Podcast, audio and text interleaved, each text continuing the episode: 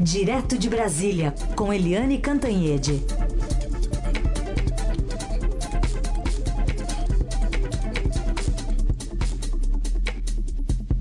Oi, Eliane, bom dia. Bom dia, Carolina. Bom dia, Manuel. Bom dia, ouvintes. Bom dia, Eliane. A gente começa justamente tratando desse tema relacionado à elaboração do plano para o Renda Brasil, ou melhor, onde que a equipe econômica vai achar dinheiro para contentar a ânsia populista do presidente Jair Bolsonaro e que levou ele a fazer críticas públicas a Paulo Guedes ontem. E é mais um sapo que o Guedes está engolindo, Eliane? É, é um super sapo que o Paulo Guedes está tá engolindo e é uma técnica, né, uma forma do presidente Jair Bolsonaro ir fritando ministros, presidentes de estatais, etc. A gente viu esse mesmo roteiro por exemplo, com o ex-ministro Sérgio Moro, com o ex-ministro Luiz Henrique Mandetta, com o ex-presidente é, do BNDES, o Joaquim Levi, com o ex-presidente do INPE. Enfim, é, o, prof, o, presidente, antes de demitir alguém, antes de, é, enfim, dar um, um chute no bumbum, o presidente primeiro anuncia publicamente, faz críticas públicas àquele alvo. Isso foi constante no governo. E agora é com o Paulo Guedes, ninguém mais, ninguém menos do que Paulo Guedes. O mercado reagiu porque as bolsas deram uma recuada, o dólar deu uma subida, porque está todo mundo querendo entender o que que está em jogo. Na verdade, quando o presidente da República vai a público e critica a equipe econômica, ele está criticando o chefe da equipe econômica, que é o Paulo Guedes. A gente sabe que o presidente tem tido rusgas com o Guedes desde que ele virou o candidato então, é, você tem um tripé nessa história. Você tem o Paulo Guedes, que é a sinalização para o mercado, para a opinião pública, de ajuste fiscal, de seriedade com as contas públicas. Você tem o presidente Jair Bolsonaro é, ali balançando entre Paulo Guedes e os gastadores e em campanha encantado com a ideia de que, puxa, depois que ele começou a distribuir dinheiro, a popularidade subiu óbvio. E o terceiro tripé é o Rodrigo Maia, o presidente da Câmara. E o Rodrigo Maia, ele se une com o Paulo Guedes a favor do, do ajuste fiscal, portanto, a favor é, do Guedes contra o Bolsonaro, mas o Rodrigo Maia também se une com o presidente Jair Bolsonaro contra a CPMF. No caso da nova CPMF, que ontem teve mais um lance, é, o Maia está com o Bolsonaro contra o, o Paulo Guedes. Então a gente tem um, um trio que, um tripé que está balançando. E ontem, como eu disse, né, teve a novidade de que uma assessora do Paulo Guedes falou publicamente que a ideia do novo imposto não é apenas para a área digital, mas para todos os setores da economia. Ou seja, caiu a máscara, o que eles estão falando é uma CPMF, sim, que vale para tudo. Então, uh, qual foi a reação dos dois lados? Do tanto do Planalto quanto é, do Ministério da Economia. Jogar panos quentes. Jogar panos quentes, dizer que não, que o presidente é político, que foi o presidente quem teve votos, que ele é quem manda, e todo mundo aplaudindo uma frase, aliás, muito bem feita, muito bem elaborada pelo presidente, que é o seguinte: não vou tirar de pobres para dar para paupérrimos. É uma frase de grande efeito e com a qual todo mundo tem que concordar. Né? Então, do lado da economia, todo mundo, ah, não, imagina, isso é assim mesmo, é, o presidente é muito político, o Paulo Guedes entende isso. Do lado do Planalto, eles dizem que não, que o Paulo Guedes está muito bem com o presidente, que o presidente gosta muito dele, que está tudo muito calmo. Mas a gente conversando daqui e dali, sempre tem um que diz, olha, já esteve melhor, não é? Então, isso é um foco que a gente tem que ter muito cuidado, tem efeitos muito profundos sobre a economia. Apesar de o presidente é, ter passado muito bem ali pela demissão do Sérgio Moro, porque ele viu que os adeptos dele, os bolsonaristas, engolem qualquer coisa. Então todo mundo dizia: ah, se demitiu o Sérgio Moro, cai o governo. Não caiu governo nenhum. E os bolsonaristas de internet é, largaram Moro e Lava Jato para lá e correram para ficar com o Bolsonaro. A expectativa de quem está é, tá vendo que a coisa não está indo bem é exatamente essa. Olha, ninguém é insubstituível. Se cai um, entra outro e pronto. Aliás, eu perguntei para um é, próximo assessor do Guedes por que, que o Guedes não foi ao lançamento da Casa Verde e Amarelo. E aí o assessor riu e disse: porque a casa não era verde e amarela, a casa era azul marinho. É, foi uma referência ao ministro do Desenvolvimento, Rogério Marinho, que é o grande adversário do, do Paulo Guedes dentro do governo. Eliane, é, nesse contexto, a gente lembra aqui uma fala de ontem também do vice-presidente Hamilton Mourão sobre as declarações do presidente em relação ao ministro da Economia. Vamos ouvir. O Paulo Guedes ele tem a resiliência necessária, essa discussão aí está sendo travada aí dentro do governo, né? Eu não estou acompanhando isso aí, porque não faz parte das minhas, das minhas funções, né? O mercado é aquela história, o mercado é o famoso rebanho eletrônico, né? Tu já viu gado, né? Gado corre para um lado, corre para o outro. Né? Mas isso faz parte. O Guedes está é, firme aí. Ele pode ter resiliência, mas está faltando tempo, né, Eliane? Tem um prazo aí para ser cumprido o relógio tá, tá contando ali amanhã ele tem que entregar essa nova versão do programa Renda Brasil, né? Pois é, é primeiro aqui entre nós, porque todo mundo sabe, eu não sei se o Emanuel sabe, eu, Carolina, temos horror de fofoca. Mas vocês não acham que o vice-presidente Hamilton Mourão está falando demais, não? O, o, presidente Bolsonaro parou é, com aquela história de abrir a porta ali do carro na saída da alvorada e sempre falar uma frasezinha, criar uma confusão. E agora todo dia o Hamilton Mourão, antes de entrar para trabalhar, ele também dá uma palavrinha, ele também ganha um espacinho ali de opinião pública. Mas, é, como Carolina disse, é, saindo da questão política ali de, do entreveiro entre Paulo Guedes e Bolsonaro, nós temos questões objetivas específicas e aí a gente entra na questão do Renda Brasil. Né, uh, o foco da, do, do desentendimento é que o presidente da República quer, porque quer, o Renda Brasil, porque com é, distribuindo renda sobe a popularidade dele. Então, a gente tem o Bolsa Família, que paga 190 reais, o Paulo Guedes ofereceu uma nova versão do Bolsa Família, que é o Renda Brasil, com 247 e o presidente Jair Bolsonaro, o mínimo que aceita é 300 reais. Pode parecer pequena essa diferença, mas em termos do bolo do gasto é bastante dinheiro. E o que que foi a orientação, a determinação do presidente ao Ministério da Economia? Uma renda família é, que comece como o, a prorrogação do auxílio emergencial.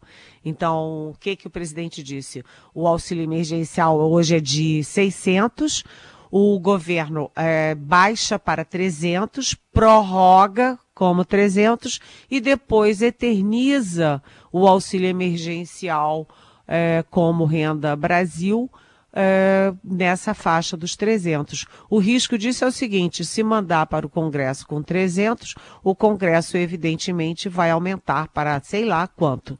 Né? Então tem um impacto. O, o, o Paulo Guedes tem a, o prazo que o presidente deu para ele é até amanhã para apresentar uma proposta. E aí entra no que o Emanuel falou lá no início, que é o seguinte: Ok, tudo bem, o presidente quer 300 reais, quer mudar o programa, quer gastos, tudo bem. Mas, primeiro, o teto de gastos está mantido, segundo todos eles, inclusive o presidente. E como você vai arranjar dinheiro para pagar tudo isso. Né? A minha coluna de domingo passado no Estadão foi Paulo Guedes, o mágico. Ele tem que fazer uma mágica. De onde vai tirar esse dinheiro? As minhas fontes da, do Ministério da Economia dizem que as, é, a, solução é o 3D desindexação, desvinculação, desoneração. Mas, cá para nós, nada disso é simples. E o que o Paulo Guedes queria, que era tirar de programas sociais, outros como farmácia popular, como abono salarial, etc., o presidente vetou. Possivelmente muito bem vetado, né? Porque tirar de pobre para dar para paupérrimo não vai Dá. Então, agora, o que o Brasil quer saber é o seguinte: qual é a mágica aritmética do Paulo Guedes para arranjar dinheiro e fazer a vontade do presidente de pagar a, é, uma renda Brasil para chamar de, de sua, né? Para o presidente chamar de sua, e para pagar a reeleição do Bolsonaro. Eliane, inclusive essa é a pergunta do nosso ouvinte Marcos de Chicago. Ele diz aqui, ele é de Chicago, não significa que seja da escola de Chicago, é só da cidade de Chicago. Mas ele pergunta sobre agora que o presidente descobriu as maravilhas da distribuição de renda, os efeitos disso na sua popularidade, dá para se esperar algo inovador e promissor do Renda Brasil? Ou vai ser só mais um dos muitos programas repaginados, como agora o Casa Verde e Amarela? Por essa administração, já que se sabe que não tem dinheiro para isso, Eliane? Oi, Marcos. Exatamente esse é o problema. Não tem dinheiro para isso. E não tem nada inovador, inteligente e diferente. Eu acho que ninguém consegue reinventar a roda. Né? Como eu disse, essa questão é política, é econômica, mas é também uma questão aritmética, de aritmética simples, né? A soma sempre será a soma. Né? Você não consegue fazer dois mais dois são oito ou são três né? Então, é, há uma questão de como é, da fonte de renda para isso. E aí, Marcos, você que está em Chicago, a gente lembra que o Paulo Guedes é sim um liberal, mas que o presidente Jair Bolsonaro nunca na vida dele pública foi um liberal. Ou seja, talvez o Bolsonaro esteja deixando o personagem liberal para se reassumir exatamente como ele é corporativista, gastador e muito pouco liberal. É, a tendência é essa, viu, Marcos? Eliane, a força-tarefa da Operação Lava Jato apresentou ao Procurador-Geral da República, Augusto Aras, pedido de prorrogação dos trabalhos por mais um ano. Ah, claro que ali é toda uma defesa técnica né, para o pedido dessa prorrogação, mas a gente sabe que politicamente o clima está bem tenso entre a Lava Jato e o Aras. E aí, Eliane, o que, que vai sair disso? Olha, a, essa decisão do Aras é importantíssima porque a gente está vendo um cerco, um claro cerco, né, uma praticamente uma devassa. A Lava Jato não apenas de Curitiba, mas também do Rio e de São Paulo. E esse cerco vem no momento em que os dois personagens principais da Lava Jato, como a gente vem falando, eles estão no foco e estão perdendo. Né? O, o ex-ministro, ex-juiz Sérgio Moro nunca tinha perdido uma e agora ele perdeu duas simultaneamente. Perdeu na segunda turma é, do Supremo Tribunal Federal, que anulou a decisão sobre o Banestado, e perdeu ontem no TRF4 de Porto Alegre, que anulou a sentença do Moro. É, em relação ao ex-tesoureiro do PT, o Paulo Ferreira. Então, duas derrotas do Moro, que era, vamos dizer assim, é, nunca perdeu uma. E além dele, quem é o outro? O outro é o Deltan Dallagnol, que escapou por um triz do Conselho Nacional do Ministério Público, mas que enfrenta duas outras ações, uma delas, inclusive, pedindo para a suspensão da, da atuação dele na Lava Jato. Ou seja, a Lava Jato está sob, sob tiroteio, sob fogo cruzado, e a decisão do Aras é muito importante. Aliás, dentro disso tudo, só para arrematar, É, também uma outra decisão muito importante é que o ex-presidente Michel Temer está escapando, já escapou, já foi é, inocentado na primeira instância, tá, já tem maioria para ser inocentado também na segunda instância daquela acusação é, feita é, precocemente, atabalhoadamente e muito criticada pelo então Procurador-Geral da República, o Rodrigo Janot.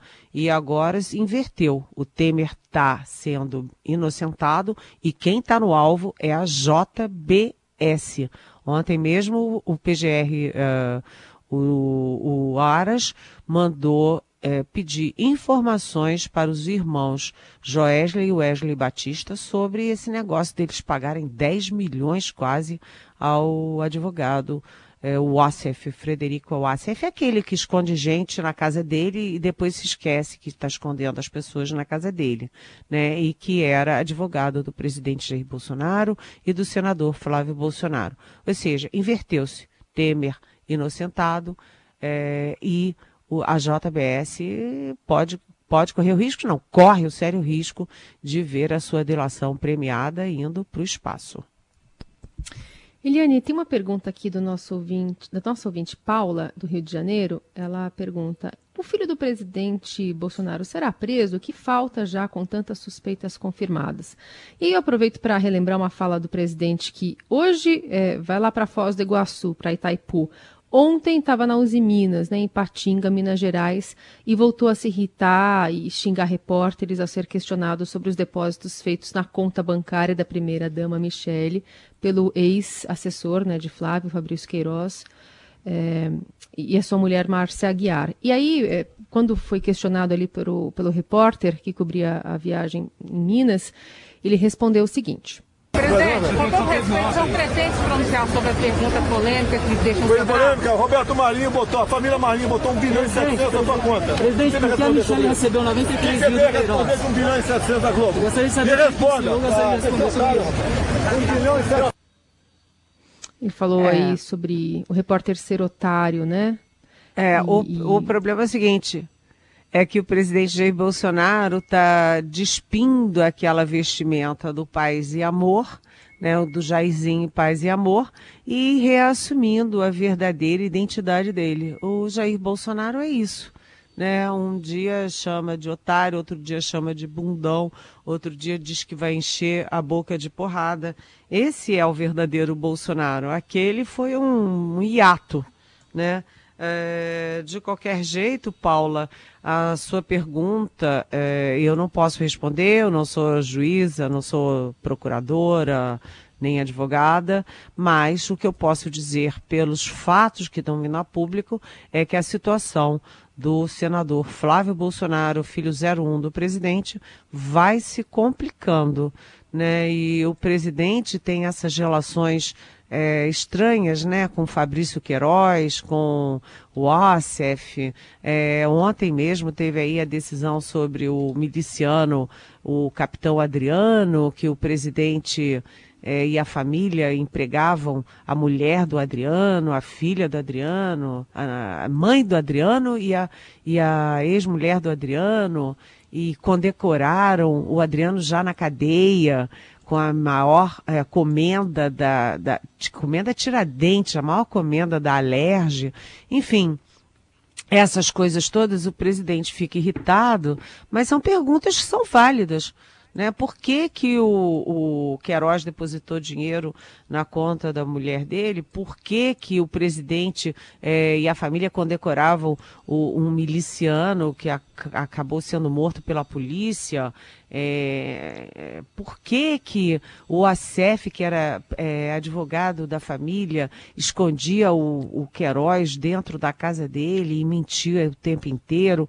Ou seja, são perguntas naturais que qualquer jornalista de qualquer lugar do mundo faria. O presidente apenas ele sai da, da, da, da fantasia do paz e amor e se reassume como ele realmente é. Se o Flávio vai ser preso ou não, eu não sei, mas, ah, enfim, as investigações estão ficando muito severas contra ele. Só para a gente fechar, Eliane, tem também uma pergunta aqui do nosso ouvinte Nelson, de Pirituba, que diz aqui: Bom dia a todos. Estamos vendo o presidente em plena campanha eleitoral, mas a eleição é só daqui dois anos, mais de dois anos. Isso não é ilegal? Pergunta aqui o Nelson Eliane? Oi, Nelson. É ilegal fazer campanha antecipada. Sim, tem, você tem razão. Só que o presidente não diz que está fazendo campanha. O presidente diz que está fazendo, enfim, atos, viagens de governo. Né? E como é uma questão muito tênue, o que, que é uma coisa, o que, que é outra, é daquelas coisas. Todo mundo sabe que é campanha, mas tecnicamente, formalmente, não é, é ato de presidente. Aliás, é, juntando o que a gente falou aqui nessa manhã, o presidente vai hoje às 5 horas da tarde na posse do novo presidente do STJ, o Superior Tribunal de Justiça. Sai o João é, Noronha, que é amigão do presidente, o presidente disse que foi um amor à primeira vista entre eles, e o Noronha, aquele que mandou é, tirar o, o Queiroz e a mulher dele da cadeia. E entra o Humberto Martins, que é de Alagoas e foi uma indicação para o STJ do senador Renan Calheiros. O presidente vai lá, vamos ver se vai ter pergunta, se vai ter resposta e que tipo de resposta o presidente dá sobre essas coisas todas. É mais uma chance dele explicar, não é? Essa é Eliane Cantanhede, todos os dias aqui no Jornal Dourado e, portanto, volta amanhã, sexta-feira, a partir das nove. Eliane, obrigada. Até amanhã. Beijão.